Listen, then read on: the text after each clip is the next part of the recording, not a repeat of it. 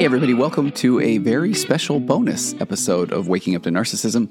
I'm your host, Tony Overbay. I'm a licensed marriage and family therapist, and today we have something very unique in store for you. I'm going to share an episode from a podcast that I co host with my daughter, Mackie, who happens to be a 23 year old hairstylist who is passionate about mental health and self love. And this episode is called Alone But Not Really Embracing Solitude. So you might be wondering why solitude? How does this relate to navigating relationships with emotionally immature or narcissistic individuals, or even trying to figure out your own emotional immaturity or potentially even narcissistic traits or tendencies? So let me tell you that is far more connected than you might think. And I thought about this in the episode when we were recording this a couple of weeks ago. And I believe even in the episode itself, I, I think I say, Oh, I got to share this on waking up to narcissism. So I know that many of you, especially those who have been in relationships with emotionally immature or narcissistic individuals, often feel alone, even if you're not physically alone. You can feel alone in a relationship. And you can feel misunderstood and undervalued, and a lot of times even invisible. But what if I told you that learning to embrace solitude could actually be a secret weapon in regaining your sense of self and confidence? Because in this episode, Mackie and I dive into this concept of solitude and not as a negative state to be avoided, but as a powerful tool for self discovery and personal growth and even empowerment. And we discuss the, the difference, and this is key the difference between loneliness, which is a state that's often filled with negative emotions, and then solitude, which is a more deliberate and positive experience that allows you to, to connect with your inner self and we cover some things that have been really profound, even here on this podcast. We talk about uh, self love deficit, how the fear of being alone can sometimes drive you into unhealthy relationships. And we explore how embracing solitude can actually sharpen your senses, and then that can increase your productivity and allow you to operate from a place of greater confidence. So, when I talk about those five things that we need to do if you're in a relationship with an emotionally immature or narcissistic individual, that first one is raise that emotional baseline so that you can get that PhD in gaslighting, get out of unproductive conversations, learn to set healthy boundaries, and realize that you'll never give that person the aha moment. They have to come to that on their own. But that first thing is raising that emotional baseline. And so this can definitely help, can help uh, gain that, again, that self confidence. And, and I really do feel like because if you felt small or less than in your relationship, that that raising of your emotional baseline, that confidence can really be a game changer, a tide turner. We're also going to touch on a couple of other topics like attachment trauma. We'll talk about some emotional immaturity and uh, this pyramid of, of self love abundance from Ross Rosenberg, which includes self respect, self care, and self acceptance because I think these are foundational aspects that'll help you engage in healthier relationships. And one of the best parts about it, you can start to recognize red flags before they become major issues. So whether you're feeling alone in a crowded room or you are struggling to find a place in a relationship that makes you feel less than, I really think you're going to find some things that you can connect with in this episode. Because it's really a reminder that you're not alone in your journey and that a lot of times being alone can be the best company that you can keep especially if you're in one of these challenging relationships. And honestly, I feel like for a while on whatever podcast I was on, hosting, uh, you name it, I found a good reason to read or quote my favorite poem, and I haven't done it in a while. And I think it really fits here as well. It's one by Marianne Williamson. It's called Our Deepest Fear. But our deepest fear is not that we are inadequate. Our deepest fear is that we are powerful beyond measure. It's our light, not our darkness, that most frightens us. And we ask ourselves, who am I to be brilliant, gorgeous, talented, fabulous? Actually, who are you not to be? You are a child of God. Your playing small does not serve the world. There's nothing enlightened about shrinking so that other people won't feel insecure around you. We're all meant to shine as children do. We were born to make manifest the glory of God that is within us. It is not just in some of us, it's in everyone. And as we let our own light shine, we unconsciously give other people permission to do the same. As we're liberated from our own fear, our presence automatically liberates others. So, when you're coming from a place of feeling small, when you're operating from a place of uh, burning your emotional calories, trying to figure out why it is so difficult to be loved when I promise you that you are lovable exactly as you are. Sometimes you need a break from the chaos, from wondering what's wrong with you. Because honestly, again, let's start with uh, nothing, actually. You are enough as you are. You deserve to be in a relationship that is absent of control and criticism and complaining. You really deserve to be in a relationship based on curiosity, love, kindness, connection, uh, collaboration, and safety. And I'm talking emotional safety, uh, physical safety, financial safety, religious safety, sexual safety. So I think learning to take a little time to just be, to embrace solitude, and you'll hear us talk about today, might just be what you need to start to feel like you do have a little bit more um, control and momentum to get to that best version of you status that you deserve. So I'll have a link to the podcast, The Mind, the Mirror, and Me in the show notes. Of course, I would love it if you would go follow and subscribe and listen to that podcast. I think we're nine or 10 episodes in, and I really believe they are so good. I'm super grateful and, and proud of my daughter, Mackie. And I'll put links in the show notes as well to my new Waking Up to Narcissism Instagram account, as well as the regular one, and my daughter Mackie's account in there as well. So I really hope you enjoy this. I hope you have an amazing day. So without further ado, let's dive into this special episode alone, but not really, embracing solitude. Enjoy.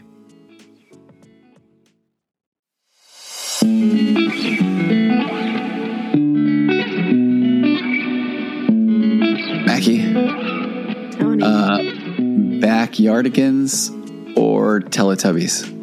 Backyardigans. That Teletubbies are terrifying. Did you watch? Seen you- them before? Well, yeah, Tinky Winky, Po, Teletubbies. I don't. They You were already lost me. backyardigans were good. Backyardigans were good. What about Wonder Pets? Lenny, Tuck, and Ming Ming. Ming Ming too. Or Wonder Pets. Okay, what about the Koala Brothers? And we'll help you. Are they the Australian ones? Yeah, they're here to help. We're here to help. Yeah. What when you babysit kids because you do that sometimes? What are they watching? What are the kids watching these days? The kids these days they watch. Uh, I've heard of this Bluey. I've heard of this Bluey Bluey. is kind of the thing. Have you watched Bluey? I haven't, but I have like adult friends that enjoy watching it. Do you know what is a Bluey? A person or a thing or an animal? He's a, I think he's a dog. ah, kind of like Blue's Clues. Uh, Perhaps. Hmm. Okay. Have you ever seen the Paw Patrol? No. But there's like Apparently- a movie about it. I know, and Yeah. it looked kind of good, and that's where I wish that I could. okay, this is the part you might have to edit out. I wish I could just find some random kid I could take. Probably not what we want to say. Somebody needs to give me a grandkid or something, and not like a grandkid. Like I would, it would probably need to be mine. It'd be nice if you had a grandkid that you could take to it. Yeah, pretend I started. You could have said that. it like that. Yeah, you Yeah. could. not like yeah, I'm trolling the streets trying to find a kid I can take to a movie and buy Nope. candy. That's not good. Nope. Nope. You could go by yourself. Yeah, true, true. I've Jake. done that plenty of times. Jake would go. Jake would not go. I could barely get him to go to Barbie. I loved that movie. Okay. Yeah, he hated that movie. He did. Um, we'll actually Here we- bring up that movie at one point in this episode. Will I get to say for the 900th time on your podcast, I am Kenough? I actually, that's your challenge. I okay. You need To to, not say it? No, to Oh. say it. I need you Okay. to find a spot to organically throw it in there. Organically. That and the word rutabaga. Those is that my challenge? Yeah, you have Okay. those two words. I'm We're down. not ending until you get both of those in. okay. Okay. Yes. So, with that challenge set in place, Okay. welcome back to the Mind, the Mirror, and Me. I am your host, Mackie Overbay. Um, and this is the podcast where I, a 23 year old hairstylist, take on mental health, self love, solitude, and more. And as usual, I am joined by licensed marriage and family therapist, Tony Overbay, who just so happens to be my dad. Hello, Mackie. Hello, welcome. Um, so, in that brief kind of intro of what the podcast is, I mention taking on solitude Solitude. right? Solitude, um, which for anyone that doesn't know, because I truthfully did not actually really know what that word meant until Yeah. really until we were starting the podcast and I was trying to put together some way to talk about loneliness in a Yeah. not so negative way. Cause I was like, I don't want to just, I'm like, who's very lonely. I didn't want to say that. so it's like, Who enjoys solitude. yeah. So I was like, what's a way to say this? So solitude is the state of being alone or isolated from others, typically by choice, often for the purpose of reflection, relaxation, or finding inner peace. Mm. Solitude is different from loneliness as it doesn't necessarily entail feelings of isolation or unhappiness. Instead, solitude can be a deliberate and positive experience, providing an opportunity for self discovery, creativity, and personal growth. It's a state of being comfortable and content in one's own company, allowing for introspec- introspection and a break from the demands of social interaction. Okay? So, it's a positive thing. Oh, Mackie, I, okay, I did not know what we were talking about. And you Uh-huh. told me that if I asked one more time, I would get fired. Is that true? you did say that, right? After your third time of asking, Okay, which yes, is I fair. did- I did maybe mention that. I just pulled up something that fits into this so well that I didn't really realize where we were going today. And now I'm kind of giddy. So I want to hear everything you have to say about it. But the therapist in me has many things to say, all, all in a good way. And I'm hoping you do because we're talking about loneliness and solitude here this episode. And this is something that I am navigating and I'm Yeah. trying to be more intentionally like leaning into solitude rather than just sitting around being lonely. But I'm very curious to hear your therapist stuff on it I I because so I know there has to be so much. And I There's know that there have to be a lot of people that get lonely and deal with being lonely. I know I'm not the only one. Let me plant like words and then I'll just Okay. step back because I want people to be uh, hanging on, you know. So Yeah. there's a guy that I've had an opportunity to connect with, a, a gentleman named Ross Rosenberg, who wrote a book called The Human Magnet Syndrome that's about what he refers to as, in essence, these pathologically kind people that then find themselves in relationships with more narcissistic or emotionally immature people. And so it's almost because of this inability to sit with the discomfort of being with oneself that mm-hmm. then they almost give up of themselves to then put themselves in unhealthy relationships. And it harkens back to like our deepest fears of being alone and abandoned. Yeah. And so we would almost rather interact with another human being or an entity, period, even if it's unhealthy. Even if it's terrible. and- Yeah, because I, like at our core from childhood, here we go, is that then we almost feel like we don't exist if we're not interacting with another human. So we'll take Yes. any interaction, and and Ross Rosenberg calls that it's the self love deficit disorder. And I'll talk about later. There's a whole pyramid of self love deficit, and then he talks about this way to have this self love abundance, which is the opposite of self love deficit. And it is honest to goodness, like becoming okay with this solitude and what you can learn mm-hmm. from that. Oh, this is perfect, Mac. Okay, I'm, yeah. I'm excited That's- for I real. love that. Yeah. Okay. Um, okay. So before we keep moving on, just throwing out the definition of lonely. Okay. Um, so we have the comparison there. But the term lonely is an adjective used to describe the feeling of being alone or isolated, often accompanied by a sense of sadness or lack of companionship. When someone says they are lonely, they are expressing a state of emotional discomfort or unhappiness due to the absence of social interaction or meaningful connections with others. Loneliness can be a temporary or ongoing feeling, and it can vary in intensity from mild to severe. It's important to note that feeling lonely doesn't necessarily mean being physically alone. A person can feel lonely even in the presence of others if they do not feel emotionally connected or understood, hmm. which I think is big because this is, I'm coming at this from the perspective of somebody who is single and doesn't have a crazy busy social life. So Yeah. my loneliness like comes from there, but you can also be in a relationship and be feeling lonely. Absolutely. That's a total valid thing.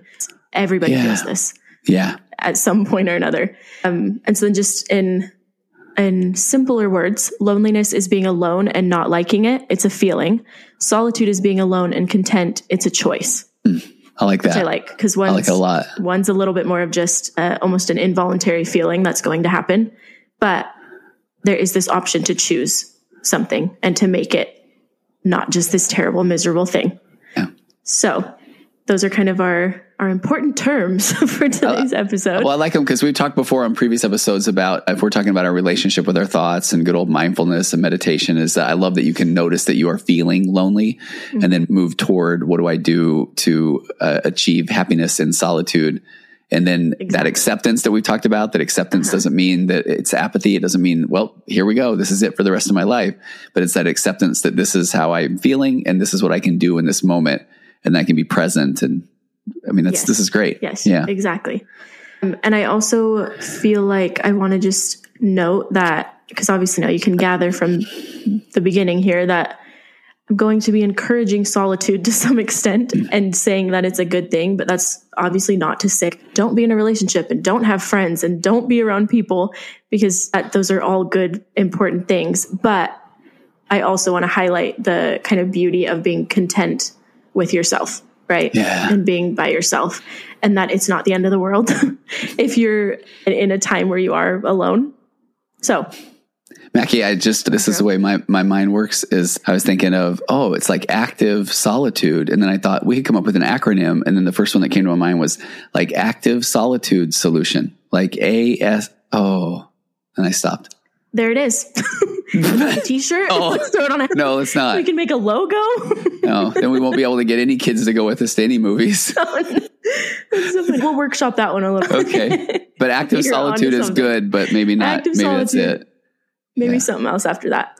Okay. But yeah. So again, this is something that I experience often um, because I think for me, my my twenties have been a lot lonelier than I thought twenties would be, which I don't know if that's for a lo- everyone or more. You know, I don't know, but I think it's been this combination of because I, I moved away from my family right at Mhm. 18 and I've been states away ever since.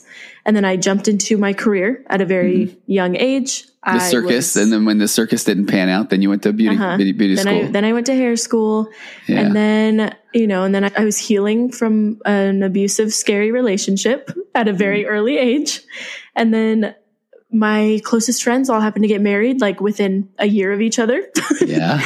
and then I I went through a faith transition, Mhm. and I also just have a very introverted personality, so you put all those things together. The twenties have been kind of lonely. And awesome. And that's the thing, though. That's what we're making them awesome. The dad, right? that's a dad in me that's Oh, I know you're good, like, but it's good. You're fine, right? You're good. no, but that's what we're going to talk about. That it's Yeah, okay. exactly. It is It's okay. Even though loneliness is a very uncomfortable feeling. Um, but it is, I think, a feeling that everyone has experienced. And again, I think you For being sure. a therapist, I'm sure you might like this has to come up. Mackie, it's so much of what you're saying, even with the way you just said that, it's it's uncomfortable. And we've talked about you we are not wired to sit with discomfort, but that's one of the best Mm-hmm. places for growth. And when people feel uncomfortable, that's I mean, I work in the world of addiction. People turn to unhealthy coping mechanisms because they feel uncomfortable. And so when we can really learn what we can do with that discomfort, that is 100% where growth can occur. But it's uncomfortable and we don't want it. So we're really good at getting rid of it. Right. Yeah. Which I've talked to you about this before too, but I do feel like loneliness, out of all the feelings I've ever felt, loneliness is one of the harder ones to distract from or just Mm-hmm. shove down. But the goal is actually not to distract from and shove down. So we will talk yeah. about that. There's an article on Psychology Today called How cool. to Turn Loneliness into Sweet Solitude. And it's from 2011. So get Wow. this people have been lonely for a long time. Since It's even not just a new thing. And even when I was 11, but the author, her name is Toni Bernhard. is it spelled with an I? Yeah, it could be People- Tony. No, it's could be Tony, but when people, I get people that will still spell mine with an I, and it it It's- something I notice. See, I was going to say it infuriates me, but that is Yeah. a choice that It's I would. something you I notice. notice that it is something. It is a thing. It's funny.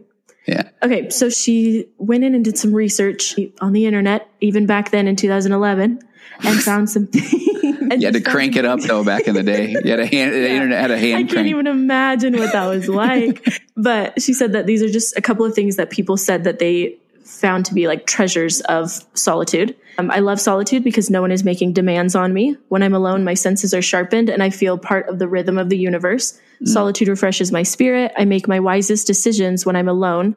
Um, so I feel like that's just, you know, a handful of, okay, yeah, I can see that there's some good there, right? Yeah.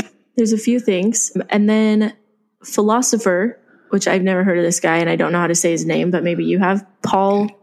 Hungries. Yep. Paul Tillich or Tillich. Any idea? I don't know. No, but for, Uh, for listeners though, Paul Hungries is an inside joke, so that one Yeah. probably came out of nowhere. shoot. But that's Yeah. yeah, fair enough.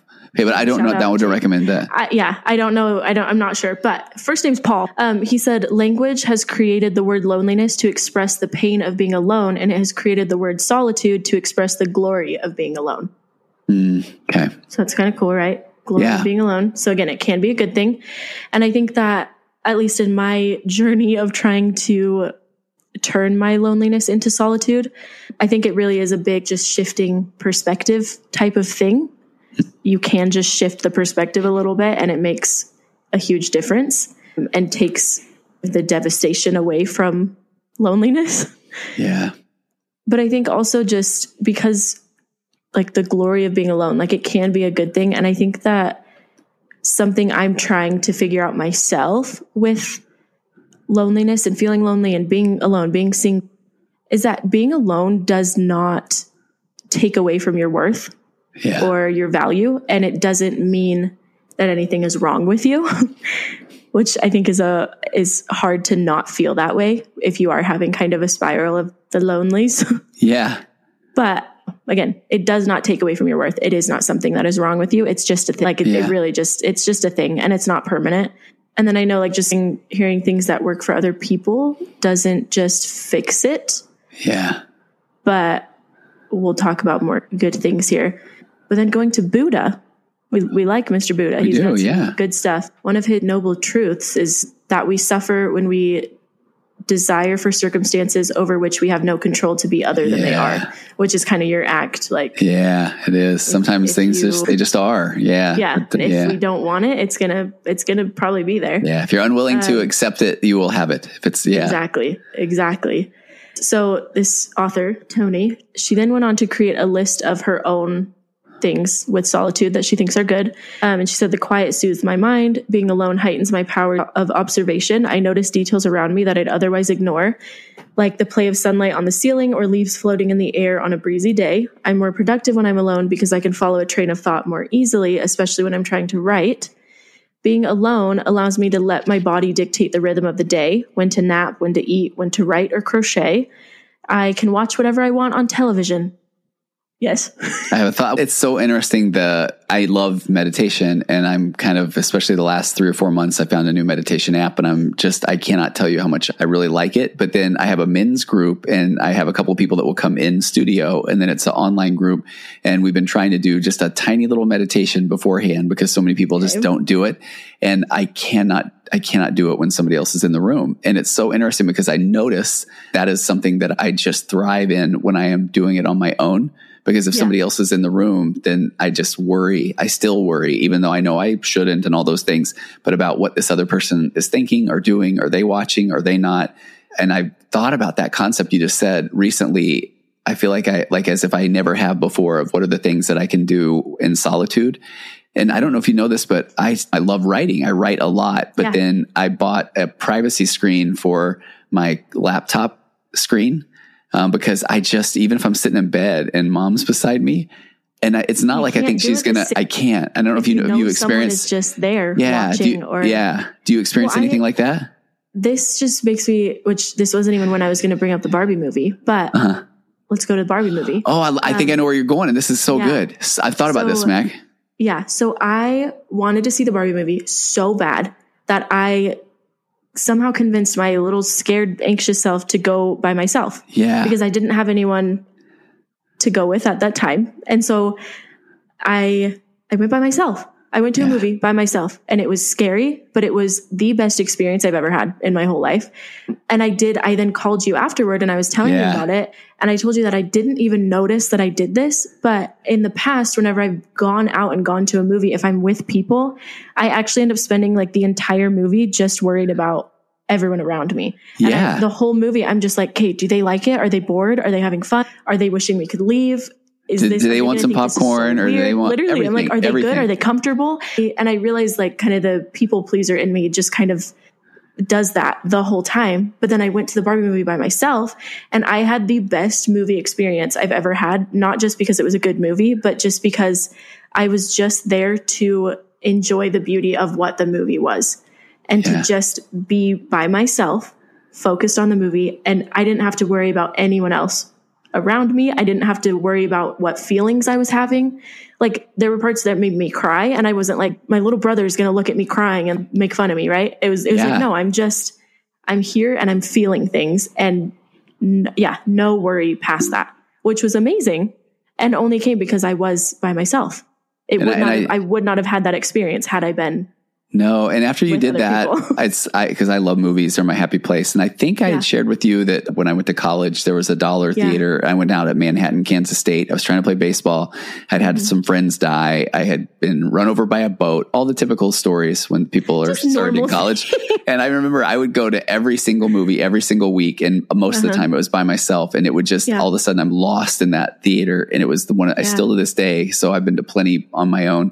And but then I never told you after you talked about that Barbie experience. I was listening to a movie reviewer podcast, and I, he just happened to mention that he said how hard it was to get a seat or that sort of thing. And then he said when he goes, he has to sit. He likes to sit in the same area, and he said I always go by myself the first time so that I can take it in exactly how you said. And I thought that was really neat because he didn't want to have to worry about anything else. Okay, yeah. It's interesting. Yeah. Yeah.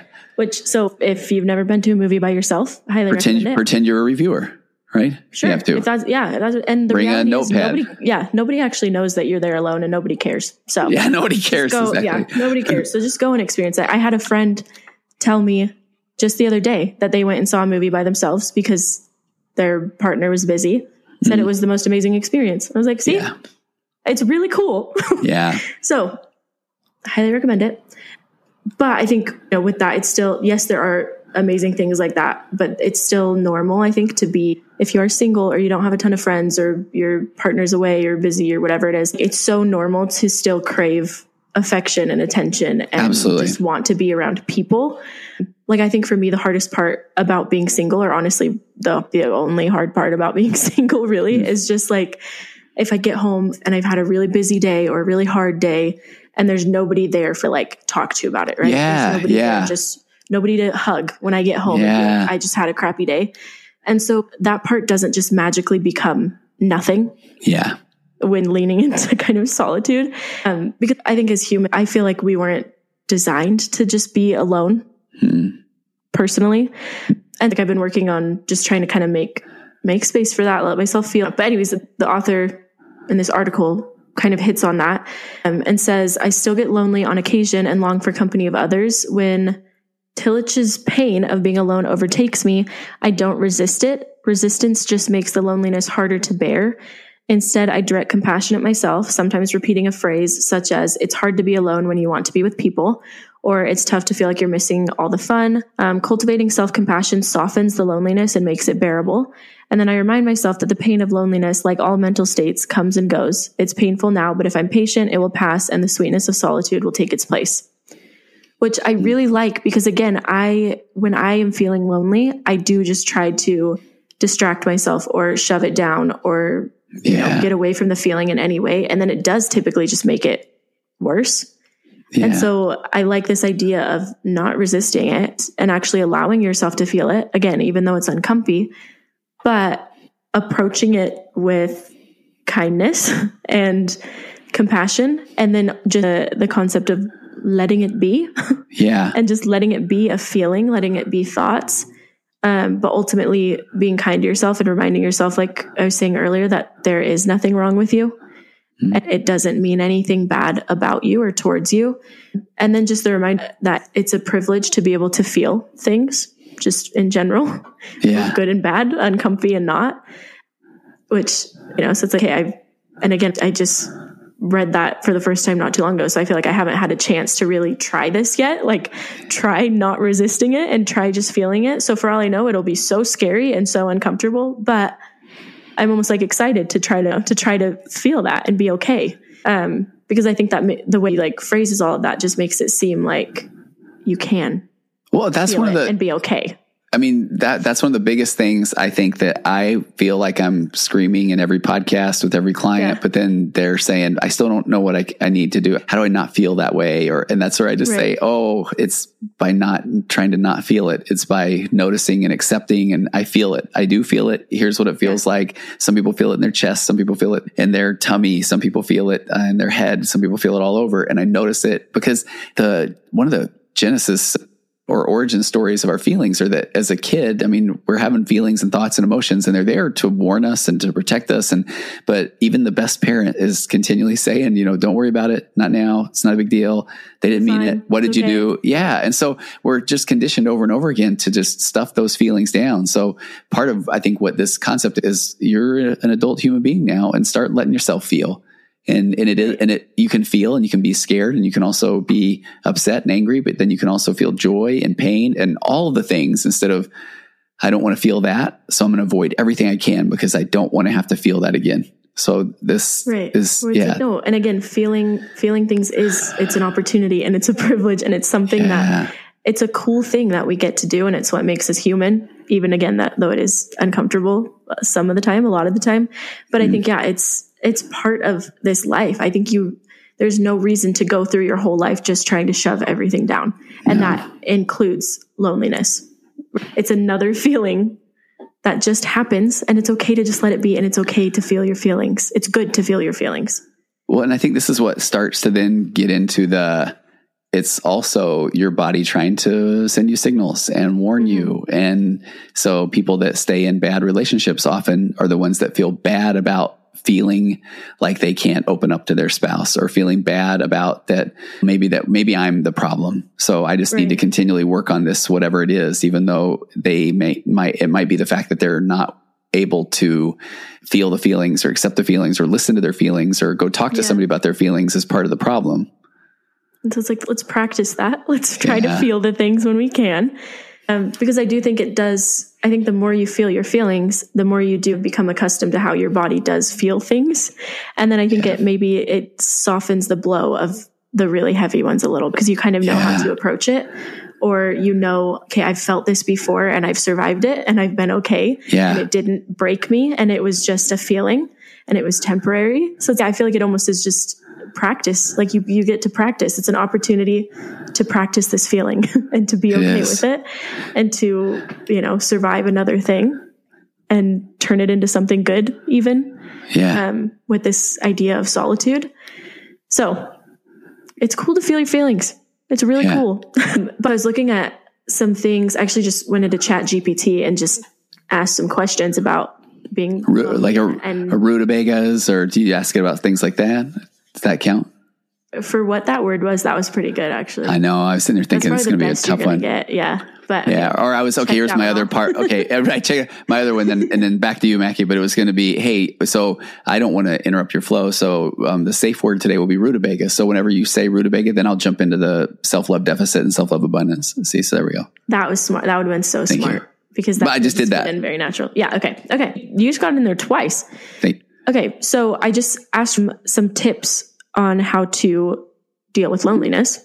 Um, and ChatGPT gave me a few, and I just picked a few that I liked. But this first one, I think you'll like it. But it was it's carve out time to let your mind wander, mm-hmm. which I think is interesting because it's almost like mindfulness, but not.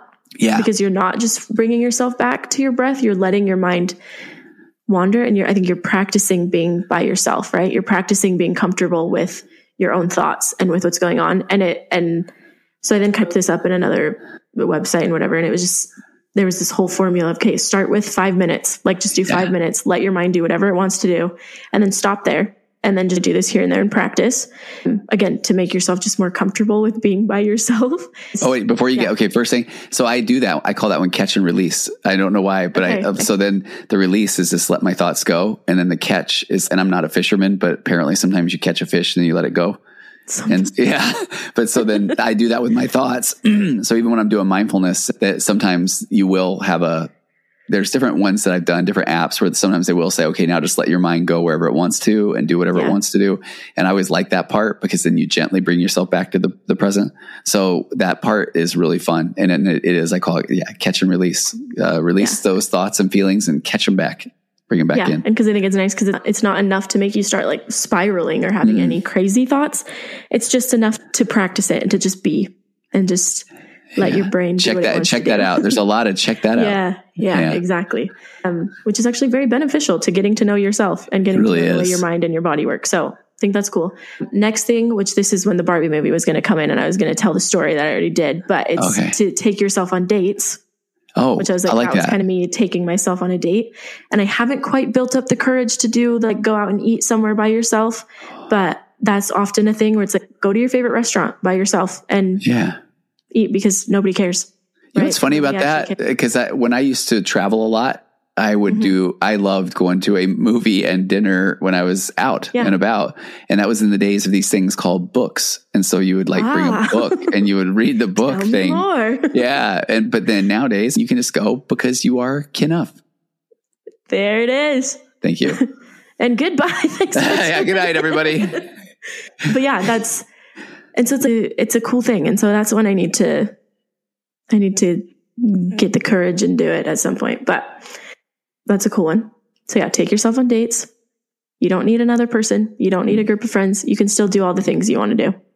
Um, and then the next one was just to lean into all the perks, and it said take up all the space, which I liked. And you can take up all the space when you're alone. You don't Oh, have I see to what you're saying. accommodate for Okay. anyone. Yeah. Yeah. You Okay. don't, I got a queen bed. I could sleep on it however I want. The, this way, on the one side. way. Yeah, exactly. Uh, right. Yeah, starfish around, spin around, anything I want. Starfish. I fine. heard that. That's funny. But yeah, and then it just you know when it is say learn new things and pick up new hobbies because you do then have this time to do cool things.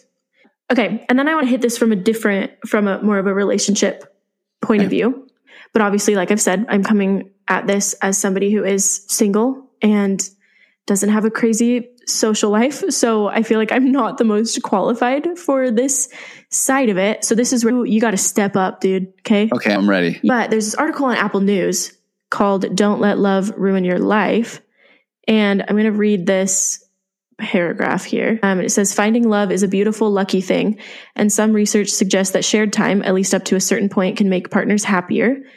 But there's only so much time in a day, and the minutes you spend alone with your partner are minutes not spent deepening connections with friends and relatives or building new bonds, not spent relishing the pleasures of solitude or enjoying whatever interests are uniquely yours. If you build a life with your relationship at the center, everything else gets pushed to the perimeter. There's a way to maintain what I think of as love life balance to preserve your identity and autonomy while nurturing a caring partnership. Losing that balance can be damaging for a person, for a relationship, and for society. Not only can your relationships with others suffer when you're too focused on your partner, so can your relationship with yourself. Some researchers defer, or refer to this as lack of self differentiation Mm. or a clear sense of who you are. More differentiated partners can support one another without losing sight of their own desires. But if you're not doing the activities you would do, seeing the people you would see, or pursuing the goals that you would if you were single, those untended parts of your life can start to wilt. Um, which I know it's slightly, I feel like there's a lot of tangents that could be Oh, it was good. that could come yeah. from this, but I just I think that it's I like how it kind of circles back and brings up the benefits of solitude and being on your own and doing the things that are you and not getting lost in a relationship.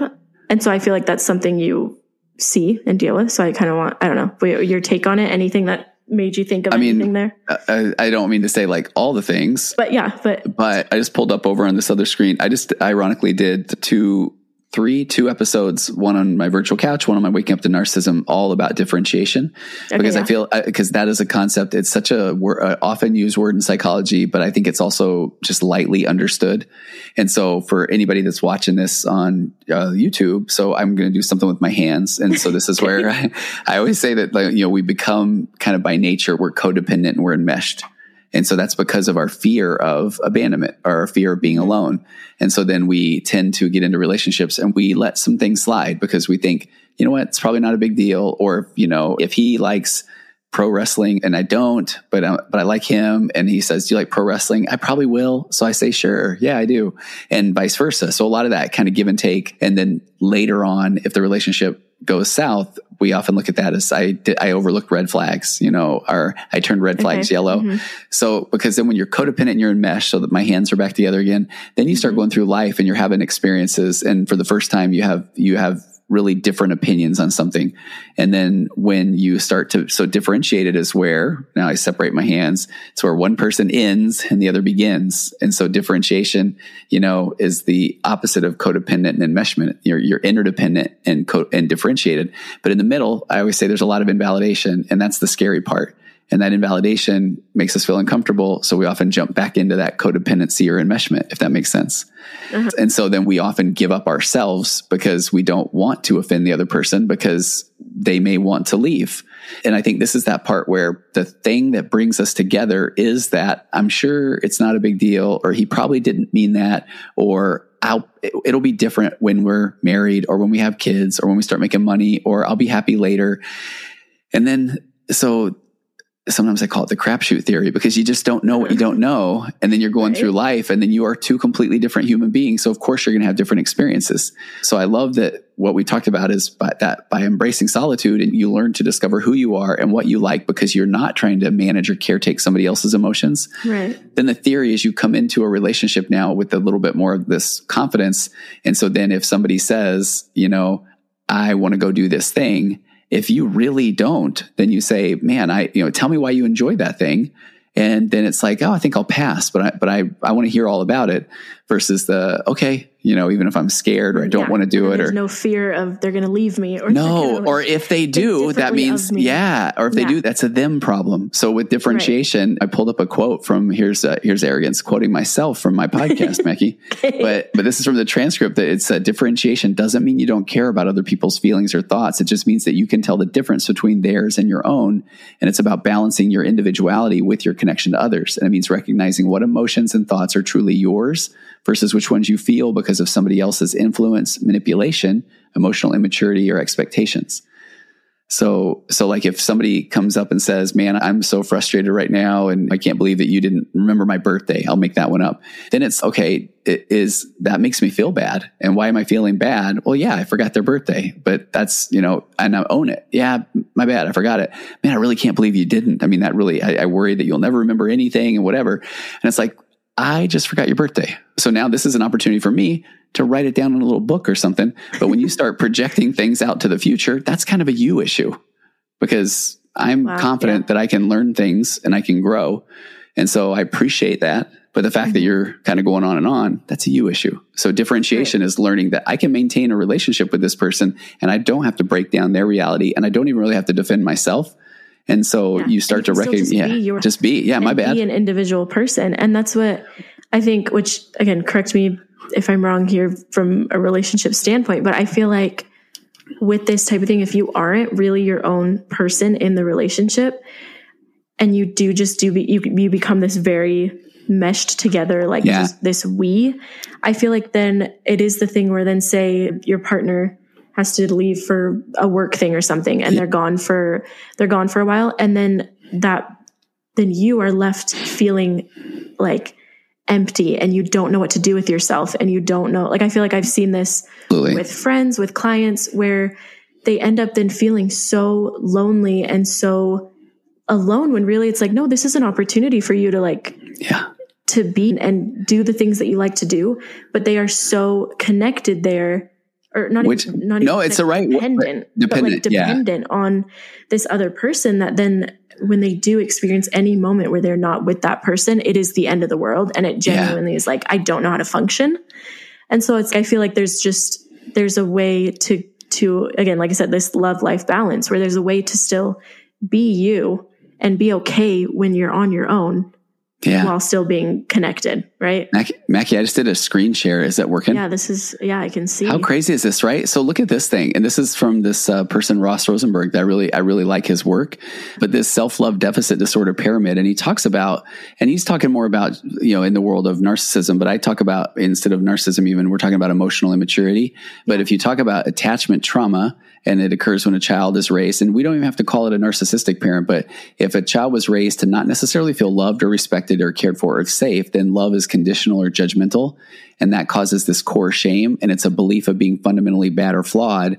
And that leaves somebody feeling only good when they take care of others while ignoring themselves. So if you look at this, I know we'll put this maybe in show notes or something, but yeah. this is so wild because these are the phrases over here. I'm only as good as what I do or do not do for others. Like people start to feel like they are a human doing. And that phrase, right is so powerful and which leads to these excruciating feelings of worthlessness and loneliness and this pathological loneliness i've done episodes on that mac and that one like that one hits because Yeah. pathological loneliness, which then leads up to loneliness, ache, or withdrawal, subsides with drug of choice, narcissistic lover, or emotionally immature, Mhm. which then leads to selfless, compulsive caretaker who habitually attempts to.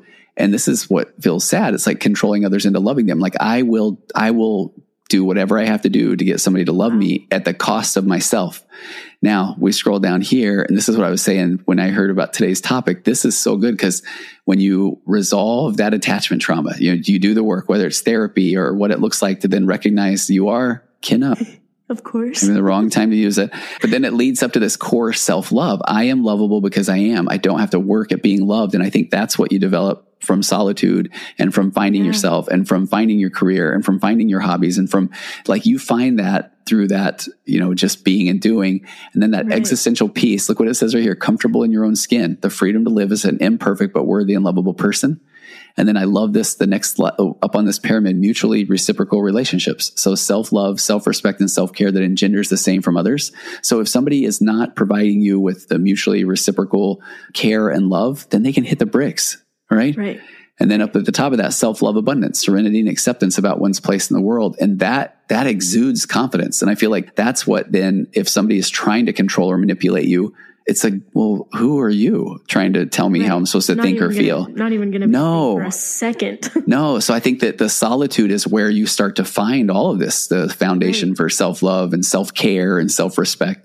So the topic that you're talking about today is kind of deep, right? yeah. No, and I love that. And I love the, two pyramids. I feel like you can see how, like you can just see it laid out how, For real, right? how, how that does happen and how somebody does go down this Mhm. path there and, and kind of loses themselves.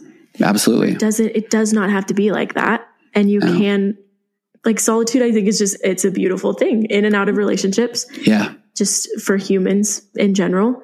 And that's great. I'm like kind of blown away by that. I know, Mac, and it's funny That's because it's that's why I love doing this podcast with you, honestly, because I know whether it's as your dad or as a therapist or, Yeah. but I'm not just saying it when I say that I think, I mean, and your mom and I've been married forever. We got married super young. And now Yeah. I, I literally, when I say crapshoot theory, Yeah. it is a crap shoot because Yeah. how is anyone going to really understand who they are when they don't know who they are and now they're trying to Right. caretake someone else in a relationship and Right. so it it breaks my heart because as a i mean i think i've worked with 15 1600 couples now over the last 15 years as a couples therapist and I, I just it's so hard to see people that just look so good on the outside but that that are mm-hmm. in my office and they make lots of money and they have lots of kids and they seem successful but then they're still arguing about who what the other person thinks the other person should be doing or thinking or feeling Yeah. and that right and, and that's where it just seems so immature and you wanted to strip back and say how about you just give each other a chance to just be and do and be curious about it, about each other's experience yeah That's so, yeah. oh Crazy. man. Crazy. But yeah, so I just, I think solitude is really cool. I think it's, yeah and I think it's something that, again, in a relationship or out, it's so important to just spend time with yourself and to get to know who you are and spend time doing the things that you love and pursuing goals and dreams that you have and not letting anyone take away from that or yeah stop you from getting there. And then again, just working on self growth because I think you never stop growing as No. a person. And so it's really cool when you start to, because again, I'm just figuring this out, right? But it's really Yeah. cool when you start to lean into the self growth and you start to get to know who you are. And not only that, but start to love who you are. And and it's so cool to come from a point if you don't feel like that to then get to a point where you start to Mhm. and you know to notice those changes and notice like okay wait i'm i am a good person and i am worthy and i am like lovable and there's nothing wrong with me in the sense of like just who i am and it's i don't know it's just it's a really cool thing. But again going back to just if you are at a point where you feel alone in any sense of the word i think just to note that you don't have to just be lonely then. You don't have to just sit there and feel lonely because i think within the practice of solitude there is you know this reflection and self-discovery and there's peace and quiet and there's creativity inspiration personal growth inner peace reduce social pressure, mindfulness, emotional stability, and that list goes on and on. And it's just, it's not all bad. Mm. And really, most of it is good. Yeah. Which is just interesting because, again, it's not something that I think is looked at that way or phrased that way usually. Usually you hear lonely or alone and it's all bad. But yeah. again, it's really not. And then I think going back to this, just no feeling is final, knowing that being alone or feeling lonely is temporary. And so I think it's really cool to look um, as an opportunity because, yes.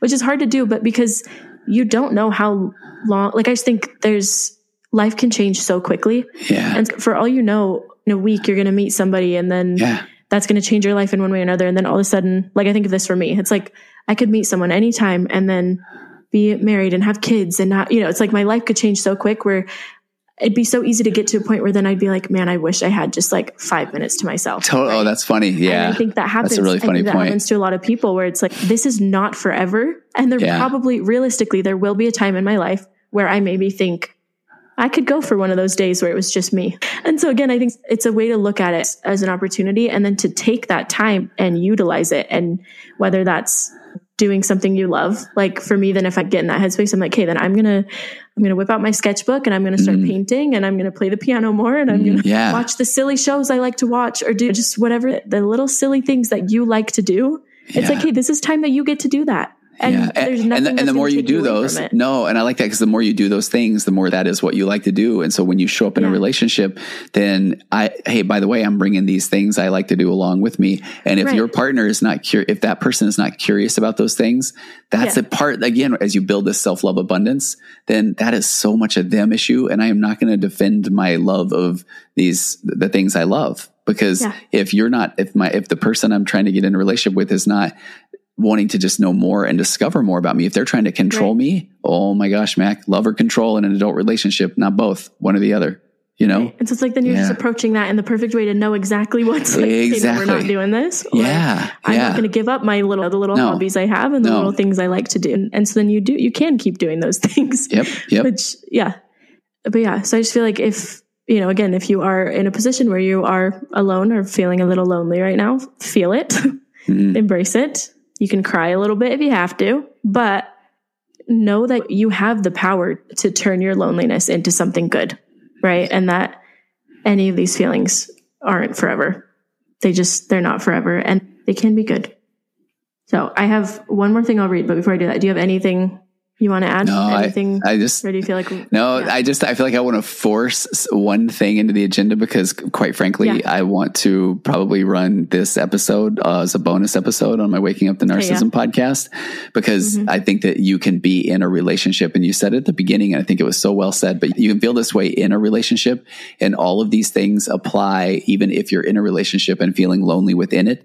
Because mm-hmm. when I talk about over on that, in, in that world of narcissism and emotional immaturity, it's yeah. absolutely that you don't know what you don't know and you have to learn. You have to understand there are things that one can do, but then just know that your default is still going to be, uh, but I'm not doing them. And it's okay because I think you can start to even dream and or hope, or you can start to, when you have a few minutes of solitude, then you can start to just even look at the things that you might enjoy. And so it's all this process and to get all deep and nerdy or the process of becoming is, you know, we didn't know what we didn't know and now we know, but we really don't do much about it. And that's one of the mm-hmm. hardest places to be, but the place that we're in the longest because our default is to just keep doing what we're doing. So you go from I didn't know what I didn't know to now I know, but I don't do very often to then I do more than I don't. And eventually you become. And that process of becoming, you show up completely different, even in a relationship.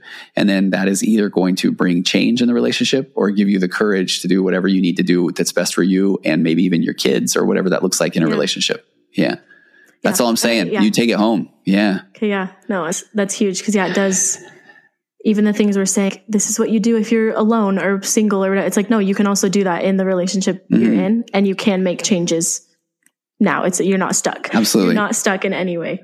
Okay. Last thing I'm going to read is just, I actually literally saw this on TikTok last night. Just came up and I was like, this is the way to end it. Um, okay. It says, I think the thing that makes me the most emotional in life is the realization that everything I have and everything I see has been touched by other people. Someone designed the logo of my favorite tea bags and someone decided which painting should go in the calendar hanging on my wall. Someone built the roof above my head and someone paved the street outside my house. Someone made this pair of glasses specific for me. Someone picked the pair I ate with my lunch and someone designed my favorite sweater. Every book I read, every song I listen to, every film I watch, tens, if not hundreds of people had to be there to make it happen. Even if I am alone, I am always surrounded by other human beings, a fact that makes my heart squeeze in on itself every time I remember it. Ooh. Mic drop. Isn't Oh, that so? yeah. I know even if you feel alone, you're not alone at all. You're really not. No, let me unscrew my mic and I can drop it. It might it's gonna take me a couple minutes though. Okay. Or you need hold to. on. Hold on. I can drop this lavalier oh mic Oh my again though. I'll do I'll okay, yeah, do that. it's it's a little pricey. I'm gonna set this thing down. Oh, though. okay. Gently set it down. Ready? Okay, there you go. Thanks, man. Incredible. Okay, thanks for feeling feelings with it, um, and we'll talk soon.